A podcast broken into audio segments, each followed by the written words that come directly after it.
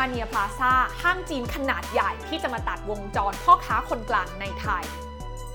หลายปีมานี้นะคะสินค้าจากจีนนั้นได้มีการส่งมาขายในเมืองไทย ผ่านหลากหลายช่องทางค่ะ โดยเฉพาะอย่างยิ่งช่องทางของอีคอมเมิร์ซนะคะที่พ่อค้าชาวจีนเนี่ยเขาก็มาเปิดหน้าร้านเอาไว้ เมื่อคนไทยนะคะ มีการสั่งซื้อผ่านออนไลน์ทั้งหลายเนี่ยก็จะส่งสินค้าข้ามน้ำข้ามทะเลมาจากเมืองจีน หรือผู้ประกอบการชาวไทยนะคะที่เขาเนี่ยสั่งสินค้าตรงจากจีนมาขายเลยนะคะแล้วก็เน้นกินกำไรส่วนต่างตรงนี้เอาค่ะ แต่ภาพเหล่านี้เนี่ยนะคะอาจจะกำลังเปลี่ยนไปค่ะ เพราะว่าการมาของซามาเนียพลาซ่านะคะ ศูนย์ค้าส่งค้าปลีกขนาดใหญ่ที่นำเข้าสินค้าจากจีนโดยตรงมาขายให้กับชาวไทย ซึ่งต้องบอกเลยนะคะว่าไม่ใช่แค่หน้าร้านค่ะ แต่เขาเนี่ยยังมีโกดังสินค้านะคะ อาคารสำนักงาน โรงแรม ที่พักอาศัยต่างๆนะคะ ครบจบอยู่ในบริเวณเดียวกันเลยค่ะ แล้วซามาเนียพลาซ่านั้นคืออะไรมีที่มาที่ไปอย่างไร ลงทุนแมนจะเล่าให้ฟังขอต้อนรับเข้าสู่รายการลงทุนแมนจะเล่าให้ฟัง สนับสนุนโดย TR Cloud ERP สำหรับคนรุ่นใหม่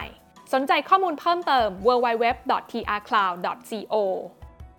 ถ้าถามว่าซามาเนียคือใครนะคะ ก็ต้องบอกว่าเขาเนี่ยคือผู้พัฒนาสังหาริมทรัพย์ขนาดใหญ่มาก ๆ ค่ะ ซึ่งเขาเนี่ยนะคะมีการพัฒนาโครงการศูนย์ค้าส่งขนาดใหญ่อยู่หลายประเทศทั่วเอเชียนะคะ ไม่ว่าจะเป็นจีน พม่า อินโดนีเซีย กัมพูชา ออสเตรเลีย แล้วก็สหรัฐอาหรับเอมิเรต์ด้วยค่ะ แต่สำหรับซามาเนียพลาซาประเทศไทยนั้นเนี่ยนะคะ ต้องบอกว่าเขาเนี่ยเพิ่งจะเข้ามาค่ะ แล้วก็ได้ที่ตั้งกันเรียบร้อยแล้วนะคะ อยู่ที่อำเภอบางเสาธงจังหวัดสมุทรปราการ โดยโครงการนี้นะคะจะมีพื้นที่รวมกันกว่า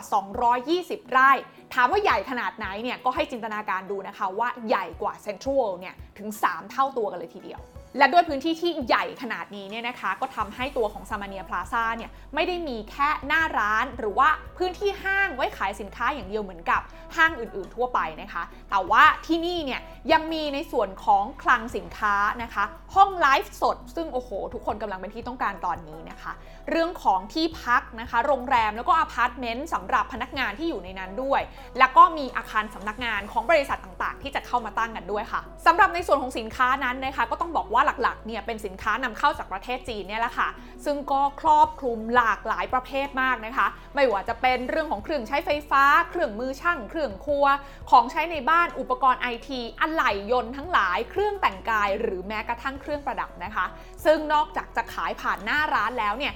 ร้านเหล่านี้เนี่ยยังมีหน้าร้านออนไลน์นะคะเพราะฉะนั้นเขาก็จะสามารถขายผ่านออนไลน์ไปได้พร้อม ๆ กันด้วย แต่จุดเด่นของซามาเนียพลาซ่าที่สำคัญเลยเนี่ยนะคะ ก็ต้องบอกว่าคือเรื่องของราคาสินค้าค่ะ ที่เขาสามารถขายได้ราคาถูกตามแบบฉบับศูนย์ค้าส่งเลยนะคะ เพราะว่าเป็นการนำเข้าสินค้าโดยตรงมาจากประเทศจีน และรูปแบบของโครงการนี้เนี่ยก็ค่อนข้างอำนวยความสะดวกให้กับพ่อค้าแม่ขายชาวจีนด้วยนะคะเพราะว่าเขาเหล่านี้เนี่ยนะคะสามารถบินตรงเข้ามาเปิดร้านขายในซามาเนียพลาซาได้เลยนะคะ โดยไม่ต้องผ่านพ่อค้าแม่ขายคนกลางใด ๆ ทั้งสิ้น และสิ่งนี้เองค่ะเมื่อตัดตัวกลางออกไปนะคะก็เลยทำให้พวกเขาเหล่านี้เนี่ยสามารถลดราคาขายสินค้าให้ถูกลงมาได้ และอีกเหตุผลที่สำคัญนะคะก็คือสินค้านำเข้าจากจีนตอนนี้ที่มูลค่าไม่ถึง 1,500 บาทเนี่ยไม่ต้องเสียภาษีนำเข้านะคะ แล้วก็ภาษีมูลค่าเพิ่มค่ะ ในขณะที่พ่อค้าแม่ขายชาวไทยเนี่ยเวลาเขาขายของให้เราอะยังต้องเสียแวตอยู่นะคะ ดังนั้นมันก็เลยกลายเป็นข้อเสียเปรียบเล็ก ๆ ตอนนี้อีกส่วนหนึ่งที่เพิ่มขึ้นมาด้วย นอกจากนี้นะคะการมีคลังเก็บสินค้าเนี่ยก็เป็นประโยชน์เช่นเดียวกันนะคะเพราะว่าพ่อค้าชาวจีนเนี่ยนะคะเขาก็สามารถสต็อกสินค้าเขาไว้ได้ใช่ไหมคะเมื่อได้รับออเดอร์มาปุ๊บเขาก็สามารถจัดส่งสินค้าได้ค่อนข้างรวดเร็ว ไม่ต้องรอมา pre-order แล้วก็สั่งนำเข้าจากเมืองจีนเหมือนกับสมัยก่อนอีกต่อไป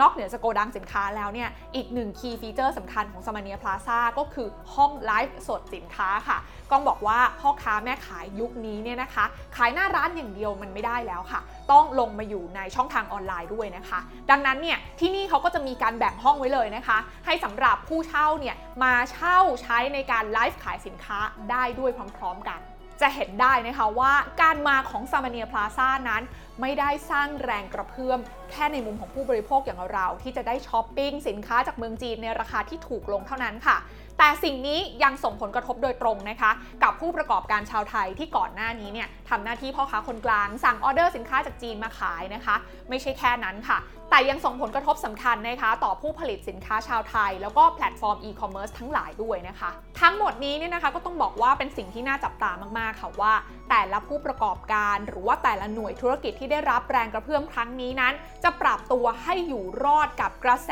นี้ กันต่อไปอย่างไรกันบ้างนะคะ แต่ที่แน่ค่ะ ตอนนี้เนี่ยตลาดนำเข้าสินค้าจากเมืองจีน มันจะไม่เหมือนเดิมอีกต่อไปแน่นอน